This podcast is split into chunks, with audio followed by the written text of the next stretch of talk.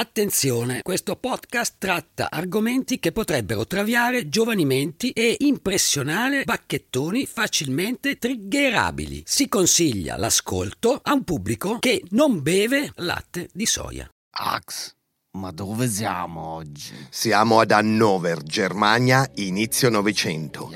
Nel fiume che divide la città tedesca distrutta dalla guerra vengono fatte inquietanti scoperte. L'acqua risputa fuori ossa, lembi, torsi, crani di ogni dimensione, ma non di soldati, bensì sempre solo di giovani ragazzi. Ragazzi che sembrano svanire nel nulla ogni singolo giorno. Questo è il caso del lupo mannaro di Hannover, la rabbia su Non aprite quella podcast! Tenta pure questo esperimento. Ma è una pazzia! Non Double lo feature. sopporterai! Mi sento male. Non mi guardi così. Non mi guardi, ho detto. Avanti, come si chiama? Number one! Sono loro i veri assassini. Devono pagarla. Ah, è un'opera meravigliosa. E come la stiamo pagando? La stiamo pagando veramente cara. Quarta stagione di Non aprite quella podcast in pieno. Benvenuti ragazzi. Questo è un podcast che parla di misteri irrisolti, di crimini inquietanti e di fatti in spiegabili per la scienza. Io sono J-Ax e qui in diretta ma registrata dagli studi di Willy Lorbo nell'unica zona ancora di Milano dove i bambini fanno Oh, che cazzo guardi bro? Ho con me il dottor Pedari e il famigerato, l'unico, il solo, Matteo Lenardon! Nella seconda stagione abbiamo dedicato un paio di puntate a un personaggio che, leggendo commenti e mail, è stato quello che più ha sconcertato e terrorizzato voi che ci ascoltate. Stiamo parlando ovviamente del dottor Satana, conosciuto anche come il lupo mannaro di Parigi. Quindi noi, che vi vogliamo bene, abbiamo ben pensato di raccontarvi di un altro lupo, questa volta di stirpe germanica, ovvero il lupo di Hannover. Un mostro che si è macchiato dei peggiori crimini che un uomo può commettere. Un lupo che fa sembrare Petiot di Parigi un chihuahua. Per realizzare l'episodio abbiamo letto Harman, storia di un lupo mannaro, scritto da Theodore Lessing ed edito da Adelphi. E come al solito articoli dell'epoca. Troverete il link per acquistare il libro nella descrizione dell'episodio. Matteo, anche se abbiamo un po' paura, portaci nei boschi di Hannover. Oh Matteo, portaci ad Hannover. I boschi sono quelli di un Hannover devastata dalla sconfitta della prima guerra mondiale e umiliata dalle condizioni a cui vennero assoggettati dall'armistizio firmato da Friedrich Hebert l'11 novembre 1918. Una cosa che ho sempre voluto chiederti, fra le cause secondo te della nascita del nazismo, Sì, la risposta è sì. Eh, c'è anche l'accanimento che la Francia ha dimostrato facendo accettare questo armistizio alla Germania. Sì, la rabbia che poi è sfociata da anni di insomma, vessazioni, questo armistizio durissimo ha poi portato alla insomma, nascita e popolarità di Hitler. Comunque sentiamo Lessing, che è l'autore del libro, a scrivere quel periodo. Una gioventù imbarbarita da cinque anni di guerra mondiale, avvezza all'assassinio e alle requisizioni, avendo dimenticato ogni forma di civiltà e disciplina, fece ritorno a casa trovandola completamente dissanguata e immiserita. 14 milioni di morti. A est le carestie decimavano gli abitanti di intere regioni e spinsero infine genitori e figli a divorarsi gli uni con gli altri. Depravazione, miseria, disordine inauditi. La moneta tedesca era a tal punto svalutata sulle piazze internazionali che solo continuando a stampare nuovi pezzi di carta privi di qualsiasi valore e riversandoli sul mercato si riuscì a perpetuare giorno dopo giorno un'illusoria e sconfortante parvenza di vita. In quel periodo la città contava circa 450.000 abitanti dopo la disfatta delle forze armate del Reich divenne all'improvviso un centro internazionale di scambi commerciali e illeciti, forse anche per la sua posizione strategica, posizionata al centro fra Berlino, Amburgo e Colonia. E vediamo cosa accadde in quel momento, perché in questo ambiente il lupo prospera per anni, dal 1918 fino al 24, quando la popolazione di Hannover scopre in modo drammatico che qualcosa non va. Ah, è un'opera meravigliosa. Qua leggera da Demoni Urbani. Ancora, minchia, difficilissimo. Il 17 maggio 1924, alcuni bambini che giocavano vicino agli scherzi d'acqua. Che cazzo sono gli scherzi d'acqua? Per dire delle pozzangherine. E non- Comunque- è di pozzanghere! Ma è il 1924. Gli scherzi d'acqua. Comunque, per fare la voce di Migliaccio devi ricordarti di non depilarti le palle, secondo me. Perché Migliaccio è un uomo che ha il pelo, ha il pelo che ti fa vibrare qua, ti fa vibrare il pelo. Vabbè, alcuni bambini che giocavano vicino agli scherzi d'acqua del castello di Herrenhausen trovarono un teschio umano. Il 29 maggio, in pieno centro, venne trasportato a riva dalle acque l'esile cranio di un giovane. Il 13 giugno, le orbite senza occhi di altri due teschi gridarono alla luce del sole il proprio dolore. L'uno a est, presso gli scherzi d'acqua, l'altro a ovest. La perizia medico-legale dichiarò che si trattava di crani appartenenti a giovani di età compresa tra i 18 e i 20 anni, a eccezione di quello scoperto il 13 giugno, che con ogni probabilità andava attribuito a un fanciullo di età compresa tra gli 11 e i 13 anni. Si accertò che tutti i teschi erano stati separati dal tronco con un oggetto acuminato. Le parti molli mancavano quasi completamente o si erano decomposte, poiché, da quel che si poteva vedere, le ossa erano rimaste a lungo sott'acqua. Quanto al cranio ritrovato il 13 giugno vicino agli scherzi d'acqua, e tre, fu possibile constatare che il cuoio cappelluto era stato staccato dall'osso come uno scalpo, con un taglio netto. Giorni dopo viene scoperto un cranio diviso dal tronco, appartenente a un altro ragazzino. I ritrovamenti diventano così frequenti che fra la popolazione si diffonde una credenza. Nella città vecchia mettono trappole per catturare gli uomini. I bambini scompaiono nelle cantine, i ragazzi nel fiume.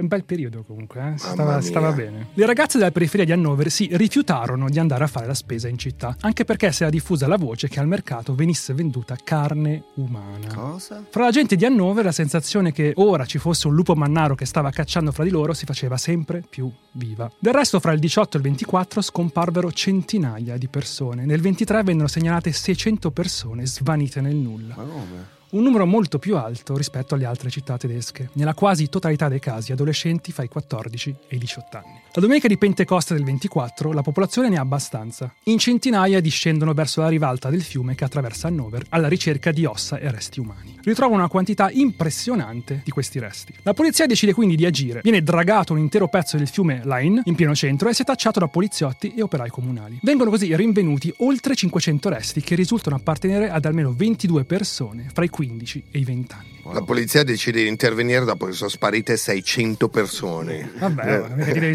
subito agitare, con calma, eh, devi raccogliere Con le... calma, regà. Magari sono andati a fare una gita. L'efficienza della polizia tedesca. Possiamo rifarci, con questo, questo episodio potremmo vantarci che i tedeschi non sono tanto meglio di noi. Eh. Sì, però nel 1920, poi mi sa che hanno recuperato. Sì, esatto, ci hanno staccato poi. Comunque, ora tutti ad Hannover, in Germania, erano sicuri di una cosa: c'era un lupo mannaro fra loro, ma le sue sembianze erano certamente quelle di un uomo. E gli uomini si possono fermare. E conosciamo questo lupo. Parliamo di Frederick, detto Fritz, Heinrich Karl Harman, che nasce il 25 ottobre 1879, ultimo di sei figli. La madre lo ama, con il padre ci sono alcuni piccoli problemi. Lo odiava e ne desiderava la morte. Piccolissimi. Il padre eh, di Fritz o Fritz del padre? Fritz il padre, ma anche il padre, insomma, Cioè, era ri- ricambiato. ricambiava, Ok. ricambiava l'amore. I due non fanno altro che lanciarsi accuse e avvertimenti. Il padre minaccia di far rinchiudere il figlio in manicomio. Il figlio vuol mandare il padre in prigione, accusandolo dell'assassinio di un macchinista. Tanto i macchinisti chi cazzo li trova? Cioè, vanno via, partono, vanno... Le liti si concludono quasi sempre con percosse e collutazioni. Ciascuno dei due sostiene che l'altro attenti alla propria vita, che cerchi di avvelenarlo, che lo danneggi. Di tanto in tanto poi si riconciliano per organizzare una truffa. Ma come? Vabbè, comunque l'amore alla fine trionfa, cioè... Oppure depongono l'uno a favore dell'altro davanti al giudice. Vabbè, figlio mio, dai. Vabbè, An- dai, Andiamo dai. a truffare. L'ostilità di un padre di quell'epoca può essere spiegata anche da ciò che Arman faceva fin da bambino, ovvero si travestiva da donna, giocava con le bambole, eseguiva lavori di cucito e arrossiva la presenza di altri ragazzini per l'imbarazzo, insomma era gay. Se tutto questo per noi oggi è, grazie a Dio, non più considerato un problema e assolutamente normale, le altre passioni di Arman rimangono, diciamo, problematiche. Aveva la mania di incutere paura e terrore nelle persone che lo circondavano. Legava le sorelle. Metteva manichini sulle scale e la notte di nascosto bussava alle finestre fingendosi un fantasma e gettando nel panico l'intera famiglia. Scusa, metteva manichini sulle scale. sì, Che cazzo trovai i Ma è manichini? geniale perché tu mettevi i manichini, bussavi la finestra, quelli uscivano per capire cosa stava succedendo e ti Cioè, vedi il trovavi manichino il fermo. Eh, ti caghi Porco sotto, cazzo. due. Fatelo anche voi a casa, è un bello scherzo. La Harman Challenge, fatela anche voi. Il padre convince un fabbro a prendere Harman come apprendista, ma rivelatosi totalmente inadatto al mestiere, lo iscrive a una scuola militare per sottufficiali, dove arriva il 4 aprile 1895. E pensate che pure era un buon atleta e anche disciplinato, però il 3 settembre lo trasferiscono all'ospedale militare perché improvvisamente Si erano manifestati segni di squilibrio mentale, ovvero temporanei turbamenti della coscienza, assenze e nevrosi d'angoscia. Due settimane dopo viene giudicato guarito, ma poco dopo si ritrova di nuovo nell'ospedale militare per un episodio equivalente epilettico e sceglie di essere rimandato a casa perché... La vita militare mica mi piaceva, eh. Vabbè, questa sarà la voce di uno dei più terribili serial killer della storia. Cancella- cancellatemi pure da domani. Comunque nel 1896 a 17 anni finisce in tribunale perché è scoperto più volte ad adescare e violentare bambini negli androni delle case. Figlio di appunto. Troia maledetto, Ecco. bastardo. Viene deciso un anno dopo di internarlo in un ospedale psichiatrico da cui riesce a fuggire il giorno di Natale del 1897 grazie all'aiuto dei genitori. E l'ospedale l'aveva anche dichiarato Alienato e socialmente pericoloso. Tutto a posto, insomma, questa persona. Guarda, non c'è bisogno che lo dici a me, lo sai che il mio progressismo si ferma alla pedofilia. Quando si tratta di pedofilia sono di estrema destra. Comunque fugge, insomma, e finisce a Zurigo, in Svizzera. E sentite cosa succede. Due anni dopo, nel 1899, torna ad Hannover e riprende la sua vita come se nulla fosse successo. Perché la gente semplicemente si è dimenticata. Si era dimenticata, certo. Vabbè, è andato via, è tornato, è tutto a posto. Lasciamolo circolare. Dovremmo fare anche noi come in America, che ci sono i siti dove tu puoi vedere se uno dei tuoi vicini è mai stato Condannato offender. esatto, per sex offending. Comunque Arman fa la vita del vagabondo per un paio di anni, fino a quando viene precettato e torna alla vita militare. Dura poco di nuovo però pure questa. Finisce come Petiot, viene congedato con una invalidità al 100% perché Riconosciuta in seguito ai danni psichici riportati in servizio l'invalidità totale permanente, la temporanea e parziale inabilità al lavoro e la perenne inidoneità all'impiego nel servizio civile. Cioè, ma la Germania cazzo. già era nei cazzi di brutto economicamente, in più pagavano pensioni a cazzo così a tutti. Eh, Vabbè, se l'è meritata, evidentemente, poverino. Se l'ha fatto male durante le esercitazioni militari, diamogli Era già 100%. pazzo prima, Eh, cioè che so. cazzo. Comunque ormai il lupo ha 22 anni e uno psicologo militare lo descrive così. Semplice, dall'aria gentile, affabile, premuroso, estremamente curato, pulito, impeccabile. Di media statura, robusto e ben fatto, ha una faccia di luna piena, grossolana e ordinaria. Un impiegato della tua banca, sembra. Ma il scritto così. profilo Tinder eh, gli sta facendo questo. Mettete nella vostra bio, vedete se beccate. ma allo stesso tempo chiara e aperta, lustra, come lucidata, dal colorito fresco e dagli occhietti animaleschi, piccoli, curiosi e allegri. Vabbè, ti, ti sta, ti sta invogliando a conoscerlo comunque. eh? Però è privo di una falange. Swipe left. Sì. Arman sostiene che qualcuno gliel'ha strappata con un morso durante una rissa. Il petto e la schiena presentano, così come il deretano, dei cuscinetti adiposi che conferiscono loro una forma arrotondata piuttosto femminile. Comunque anche lo psicologo, secondo me. Ciao, qualche, qualche Cioè. Vabbè, diciamo che nel 20 non erano così aperti ai diritti LGBTQ+, eh, cioè, quindi c'era un po' di omofobia. È come oggi in Brianza. Esatto, sì, esatto. Tutto il corpo, benché massiccio, ha un che di femmineo. Il membro Ma come il membro? Cioè, dallo psicologo glielo tiri fuori. avevo Cioè, sventrapapere. Tu quando vai dal terapista non ti dice si abbassi i pantaloni, scusi? Cioè, No. non ti accade questo? No. Dovresti parlare col tuo terapista, Matteo. Ho un terapista per il mio terapista. io. Il membro è vigoroso, i peli non si distribuiscono a piramide fino all'ombelico, bensì formano un'ampia curva sopra il pube. e cosa significa questo psicologicamente? Cioè, ti- se avete... Cioè, che senso la, la curva, scusa? non lo so. Comunque, se non, se non avete i peli a piramide, fate attenzione, potreste diventare dei serial killer. La voce impastata, viscida e incline a un registro acuto. Perfetto, Oh, l'hai fatta bene, giustissima. perfetto. Ricorda quella di una vecchia. L'intera costituzione appare androgina. Si sarebbe tentati di dire né maschile né femminile e nemmeno infantile, bensì maschile, femminile e infantile al tempo stesso. Un cantate K-pop praticamente. Tu è un cantante, sì, esatto. Alcuni suoi gesti sono del tutto meccanici, come quando assume per esempio un'andatura goffa e traballante, specie se viene lodato e se si sente in imbarazzo. Le fa un complimento e comincia comincia a zoppicare. Eh. o quando dimena in modo quasi civettuolo il sedere e la parte inferiore del corpo. Com'è che si dimena in modo civettuolo il sedere? Così. Ok, tutti voi che state ascoltando l'audio, immaginate... Correte a vedere il video per vedere video. come si dimena il Guardate come mi sedere. civettuolo. Ancora, quando riferisce qualche episodio legato alla sessualità, si tocca automaticamente, persino in tribunale, i genitali. Una persona comunque a modo, In questo eh, momento ho le mani in tasca, tra l'altro non vorrei smetterla. Congedato e con la pensione militare, si trasferisce nel 1902 da sua sorella Emma, sempre ad Hannover. Quella che veniva legata È una di quelle che veniva Esatto. legata. Però gli è rimasto un buon ricordo, forse era un po' BDSM la sorella. Arman fa causa al padre per ricevere alimenti da parte sua. Il padre lo controquerela sostenendo che il figlio non era malato e che aveva minacciato di morte lui e i fratelli. Ammazza. Nei processi quest'ultimi testimoniano a favore di Arman quando è il padre a querelarlo e in soccorso del padre quando l'accusatore è loro fratello. Vabbè, ma che gioco stiamo giocando? Eh, qua, che- questi non dicono, "Oh, non dovete romperci i coglioni, fate le vostre stronzate, non, non vi aiutiamo né da una parte né tirate in dall'altra. mezzo, ok. Infatti tutto viene archiviato e finisce con un nulla di fatto. Ma durante il processo iniziato dal padre, Arman subisce un'ulteriore perizia psichiatrica. Sentiamola. Arman è sì moralmente abietto, dotato di scarsa intelligenza. Neghittoso? Cazzo vuol dire neghitoso? Ma perché? Ma che cazzo vuoi? Ma è, è un tedesco del 1920 tradotto in Ma italiano. neghitoso che parola è? Vuol dire che uno è pigro. Neghitoso. Mettilo nel tuo pezzo. Rozzo, facilmente irritabile, vendicativo e del tutto egoista, ma non malato di mente nel senso vero e proprio della parola, sicché non sussiste alcun motivo per ricoverarlo d'ufficio in un ospedale psichiatrico. Anche dei difetti, insomma. Cioè, Eh beh, comunque sì, eh, non è che per forza se sei un pezzo di merda che cede a ogni pulsione che hai devi essere per forza malato, eh, puoi essere anche un figlio di Troia. Perché la dici guardando me?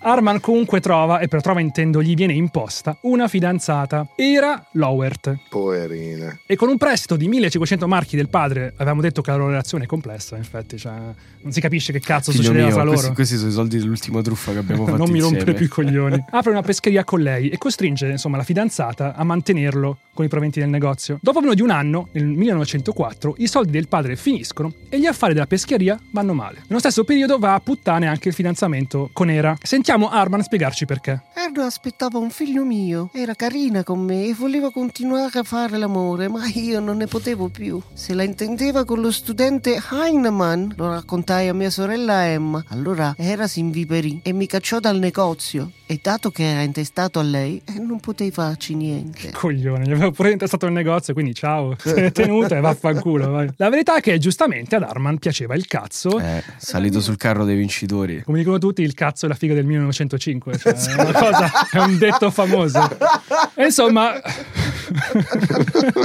inizia così una relazione stabile con un uomo, un certo Adolf Meil. Una volta si potevano ancora chiamare i figli Adolf, adesso è un po' caduta in disuso, chissà perché. Questo Adolf è un cameriere di un conte sulla cinquantina. Arman ci racconta come fece quella conoscenza. E sentiamo questa storia d'amore bellissima. Sto tornando dalla fiera e non penso niente di particolare. A un tratto un tizio mi rivolge la parola. Porta gli occhiali. Dice: Viene anche lei dalla fiera? Questo è un insegnante, penso.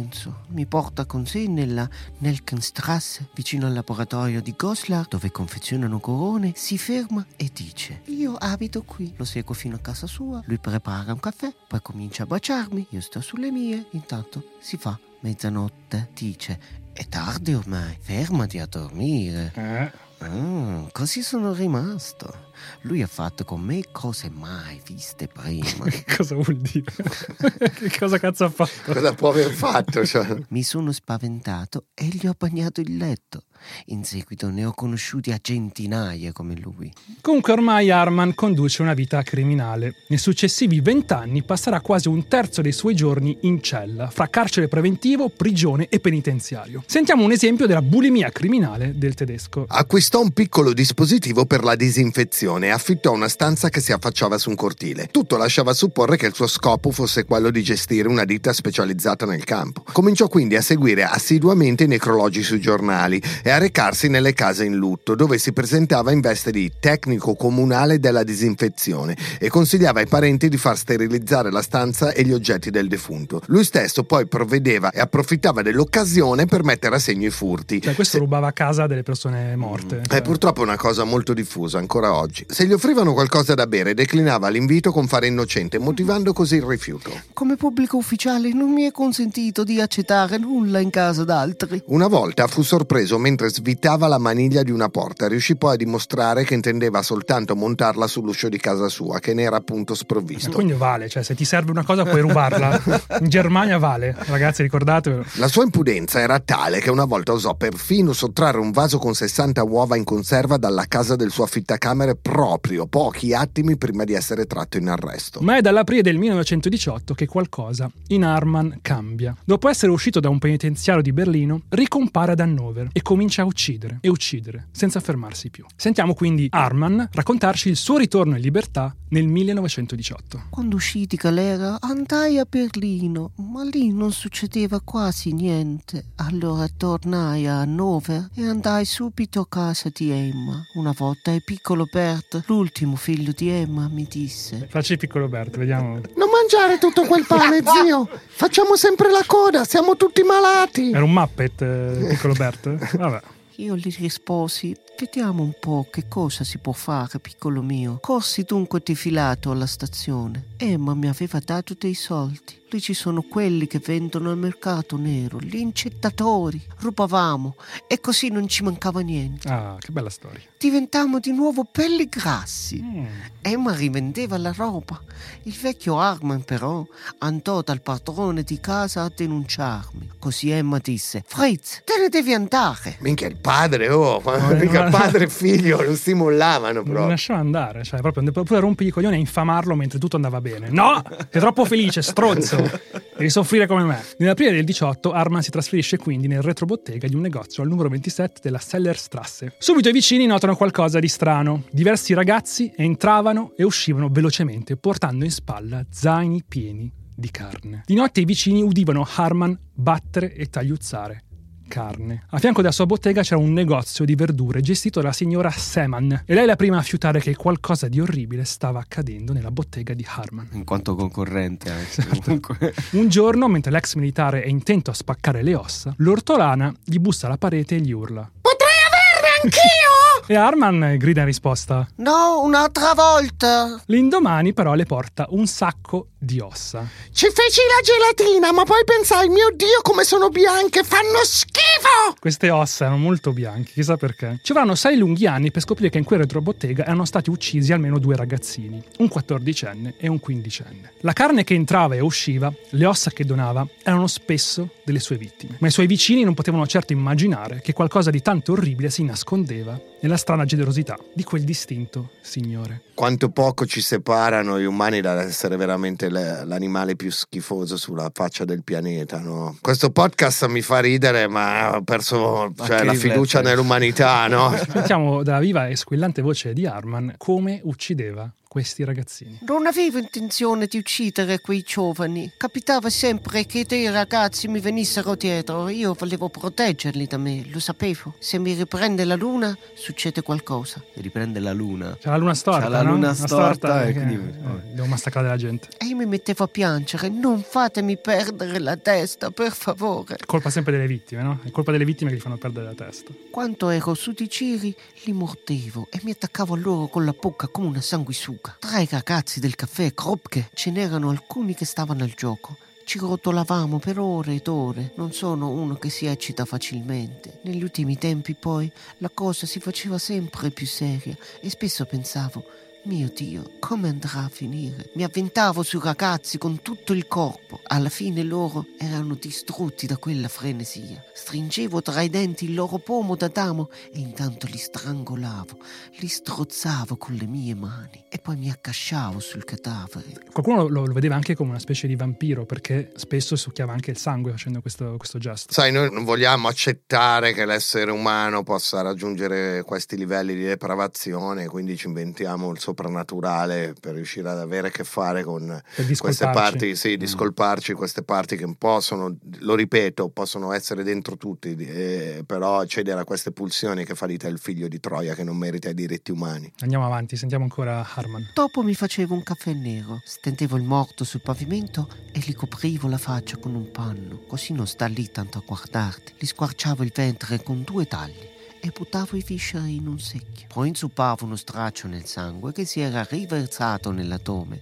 finché non l'aveva tolto tutto. Solo allora facevo tre tagli nelle costole verso l'alto, una volta separate, le afferravo in basso e le spingevo in su finché non si spezzavano con un colpo secco vicino alle scapole. Tranciavo poi la carne in quel punto e tiravo via le costole. Potevo così togliere cuore, polmoni, reni. Sminuzzavo e gettavo nel secchio. Alla fine staccavo le gambe, separavo la carne dalle ossa e la infilavo nella mia borsa di tela cerata. Il resto finiva sotto il letto o nel ripostiglio. Comunque nella storia del nostro podcast abbiamo sentito carnefici simili che, si, che operavano allo stesso modo. La Cianciulli. La Cianciulli. A differenza sua non era motivata tanto da una perversione, ma dal, dal furto in sé e poi doveva far sparire i cadaveri. Mhm. Questo qua invece era eccitato, li ammazzava perché cedeva le sue pulsioni e poi in qualche modo doveva disporre della carne, quindi perché non aggiungere l'utile al dilettevole. Era tipo un Dahmer 50 anni prima lui alla fine, Mm. non molto diverso da Dahmer. Diciamo che è un figlio di puttana come Dahmer. Ecco, continuiamo a sentire la storia di Harman. Per portar fuori tutto e buttarlo nel gabinetto o nella line dovevo fare la spola 5-6 volte. Il membro lo mozzavo dopo aver ripulito il petto e l'addome. Lo riducevo in tanti pezzettini. Mi faceva orrore questa operazione, ma l'impulso era più forte di tutto l'orrore che provavo nel tagliuzzarlo. Per finire passavo alla testa. Con il coltellino da cucina staccavo il cuoio capelluto tutto intorno al cranio e lo trinciavo in strisce sottili a quadratini. Mettevo cranio sopra una stuoia appoggiato su una guancia e lo coprivo con degli stracci per attutire i colpi. Girandolo e rigirandolo continuamente spezzavo le suture battendovi sopra con la lama di un'accetta. Il cervello finiva nel secchio, le ossa spezzettate le gettavo nella line di fronte al castello oppure andavo nel Island Reed dove il terreno diventa paludoso buttavo i pezzi nella melma e li schiacciavo giù con i piedi qualche volta sarà anche capitato che un cranio sia finito in acqua senza che l'avessi prima fatto a pezzi ma solo se c'era particolare urgenza di far sparire un cadavere. I vestiti li regalavo per amore. Il resto lo vendevo alla signora Engel o alla signora Wegehenkel. O lasciavo che fossero altri a venderlo. Cosa diciamo di questa storia, di, questo- di questa confessione? Che merda. Cioè, sta, deve deglutire il vomito che gli è salito in gola, mi sa. Esatto, che merda il mondo, ragazzi, che merda. E pensa che comunque non finisce qui, perché grazie a Lessing, l'autore del libro, sappiamo anche che Sussiste sempre la remota possibilità che occasionalmente abbia succhiato e bevuto il sangue caldo dalla carotide, la qual cosa spiegherebbe l'assenza di tracce di sangue. Del resto, un'altra delle sue passioni perverse era quella di prendere in bocca l'organo sessuale e morderlo. È possibile che in genere abbia strangolato nel sonno giovani ormai prive di forze. Non è escluso che abbia dato da mangiare all'ultima vittima la carne di quella precedente, ma... Inoltre sappiamo che Harman di solito avvicinava i ragazzi per strada, li invitava a mangiare e poi li portava a casa sua, dove dietro compenso abusava di loro. Li prendeva per fame. Sì, erano disperati o che scappavano di casa perché avevano litigato con la mamma, persone che insomma avevano dei problemi, lui sfruttava i problemi di queste persone, di questi ragazzini e poi insomma li uccideva. E dopo aver abusato di loro, uccideva sempre i ragazzi che trovava belli, scartando quelli che trovava esteticamente non alla sua altezza. Allora noi siamo a posto, ragazzi, non corriamo Meno rischi. male, va. Questo è il bello d'essere brutti, quindi. Quando qualcuno gli chiese perché non uccidesse anche quelli brutti, che insomma dovrebbe essere più facile uccidere chi non si ama, Arman rispose: Non è esatto, è più facile quando si ama. Questa è una frase. Mm, è vero.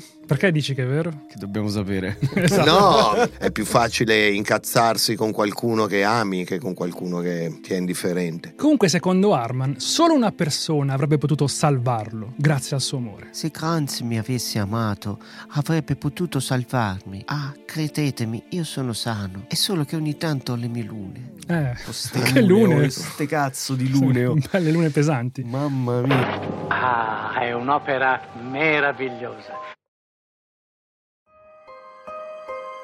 Conosciamo questo Granz, è un ragazzo di 22 anni, bello, audace, egocentrico, con l'assoluto desiderio di lasciarsi la povertà della sua famiglia alle spalle. Il padre è una cartoleria, ma Grant non ha alcuna voglia di lavorarci. A un certo punto si arruola nei lanciamine dell'esercito, ma viene cacciato per scarsa puntualità. Lui però non lo dice al padre. Quando un giorno insospettito va a controllare, gli dicono che Grant è stato cacciato e scopre che in realtà aveva passato gli ultimi mesi in giro per i bordelli di Hannover. Sempre meglio di fare lanciamine. Andare a lanciare le sue, de mine.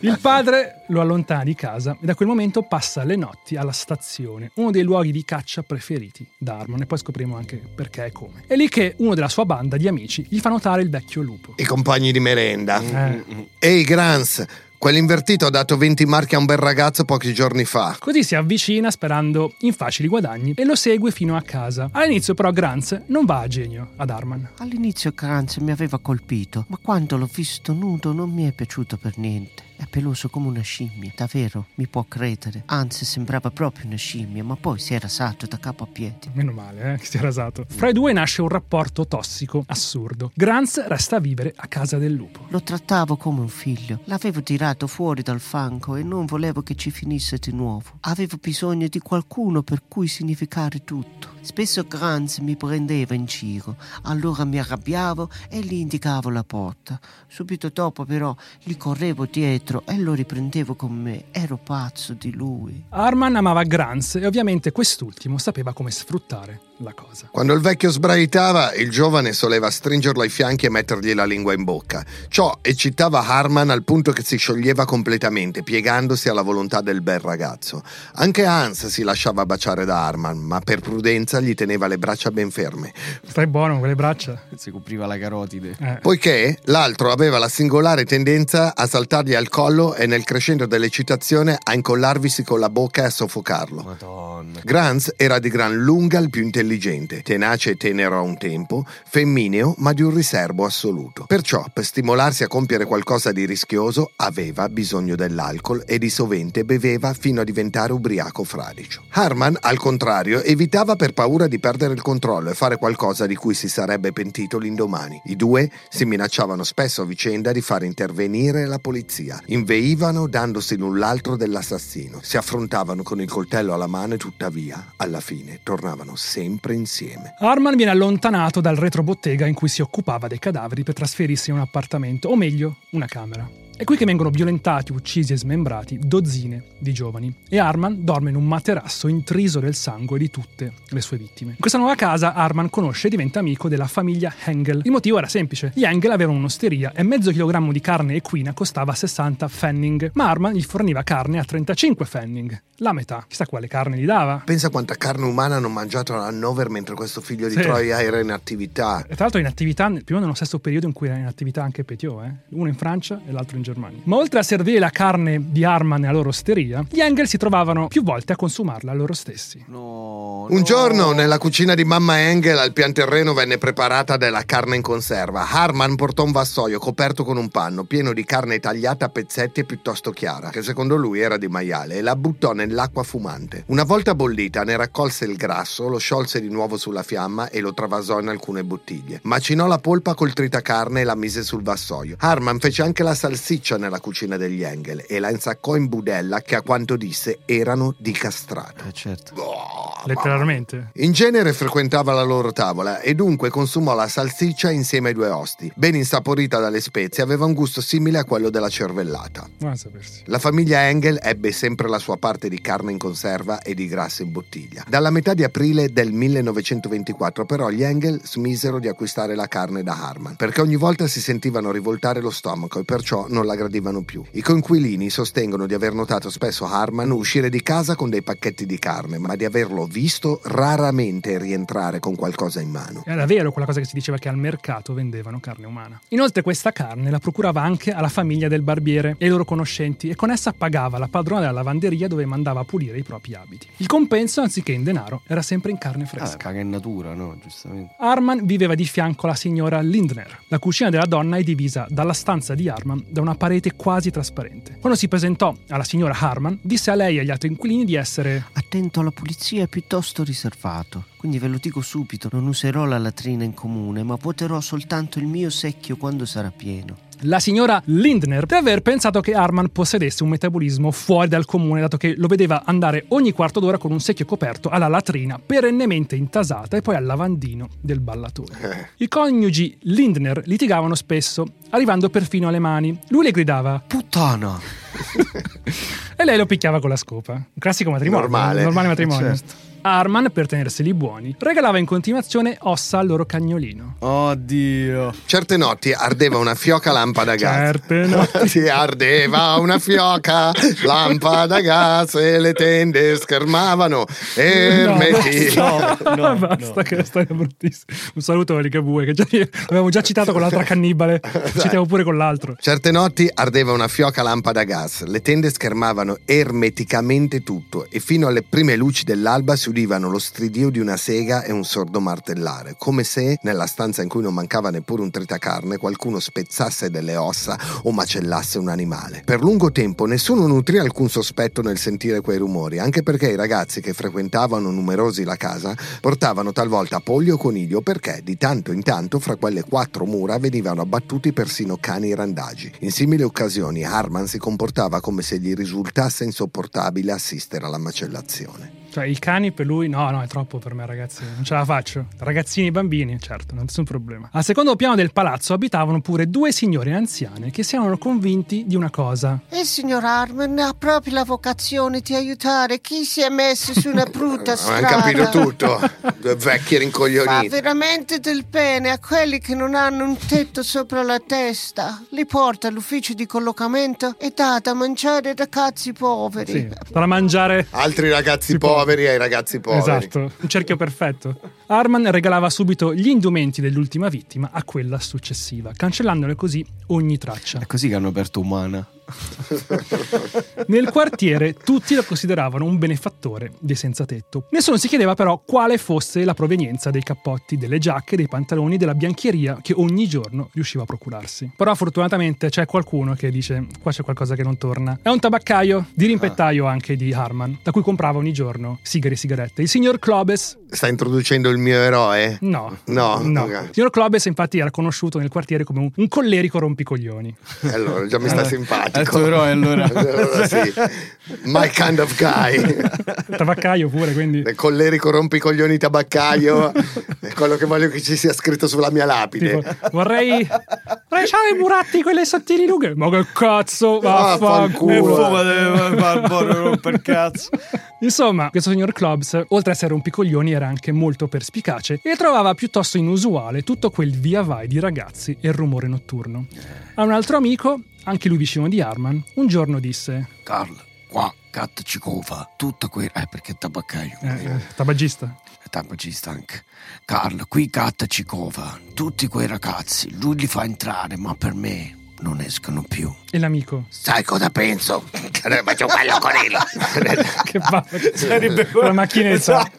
Aspetta. Quello i ragazzi li vende alla legione straniera in Africa. Un giorno il tabaccaio decise anche di burlarsi del lupo. Un giorno verso le 12 Harman andò come di consueto a comprare dei sigari. Il grasso Clobes allora esordì. Mi dica, caro vicino, da lei vengono molti giovani. Possiede forse un'agenzia di collocamento? Harman alzò lo sguardo con diffidenza, poi di colpo gridò, indicando una donna che passava davanti al negozio. Per pacco, con quella ci devo parlare, la conosco. Eh, Ed era già sparito, ma il tabaccaio notò che Harman, invece di rivolgere la parola alla donna, svoltò al primo angolo. Da allora in poi non si fece più vedere nella tabaccheria. Ho lasciato i calesse nel- in seconda fila. Scusa. Signor Clobes, comunque, l'unico che ci ha visto fino adesso in E questa perché non storia. dici che non è il mio eroe? Mi sta Vabbè, simpaticissimo. perché oltre a dire che cazzo fai a prenderlo per il culo, non è che l'ha fatto arrestare. Cioè... Ah, ok. Noi invece, a differenza di Arman che non tornò più in tabaccheria, continueremo a farci vedere nelle tabaccherie e anche da voi. Fateci sapere se vi è piaciuta questa puntata. Scriveteci a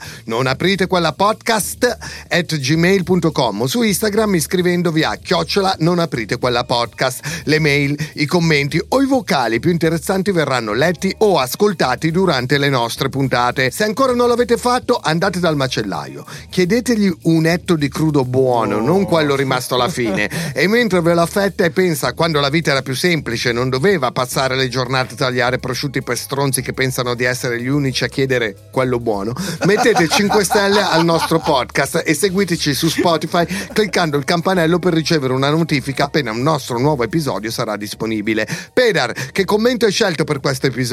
Eh? Manuel Mazzacani che ci manda questo TM su Instagram. Comunque siete degli stronzi. Ma già così. Così. Vabbè, è giusto, che cosa gli puoi Si dire? prende la co- Si prende confidenza. Trovate la, la bugia. Ora in ogni serie crime che guardo vorrei la voce di Matteo Lenardone che illustra le scene. È un incubo, cioè. Oggi guardavo Dahmer su Netflix, giustamente, e distintamente nelle orecchie avevo la voce di sottofondo che diceva Il piccolo Tony era un bellissimo ragazzo nero sordomuto dalla nascita. Cercava incessantemente il vero amore. Una sera si trova a ballare in un locale quando i suoi occhi incrociano quelli di un bel ragazzo che sorseggia un drink. E secondo voi chi si sarà mai seduto al bancone del bar? Esatto, Jeffrey Dahmer, uno psicopatico serial killer che squarta e mangia le sue vittime, più o meno come le ex di Pedar. Ah, ok. Ah, Cioè, vabbè, ma allora se questo pure il cioè, comedy, capito? Vogliamo assumerlo, cioè così. Eh, ma però questo mi dà un'idea di business incredibile. Cioè, eh, le tipe vendono le foto dei piedi su OnlyFans, così anche altre foto. Noi possiamo vendere il tuo commento a qualsiasi cosa. E come su OnlyFans uno può chiedere a Matteo Lenardone, ok, fammela, però devi dirmi anche che sono un pezzo di merda mentre la fai, devi metterci dentro un po' di perversione, BDSM, così. Facciamo, Matteo. Va, proviamo. allora, se volete comprare questo contenuto, scriveteci a non aprite quella podcast a gmail.com. Matteo Lenardon commenta quel cazzo che volete. Cioè, voi ci mandate tipo il filmato del vostro matrimonio e facciamo commentare tutto a Matteo Lenardon. Sì, poi però vi lascerete. Oh, costa però, eh, costa sta roba. Costicchia, sì. La prima parte del caso del lupo mannaro di Hannover, la rabbia, finisce qui. Ci vediamo settimana prossima per una nuova puntata. Nel frattempo, Ave Satana!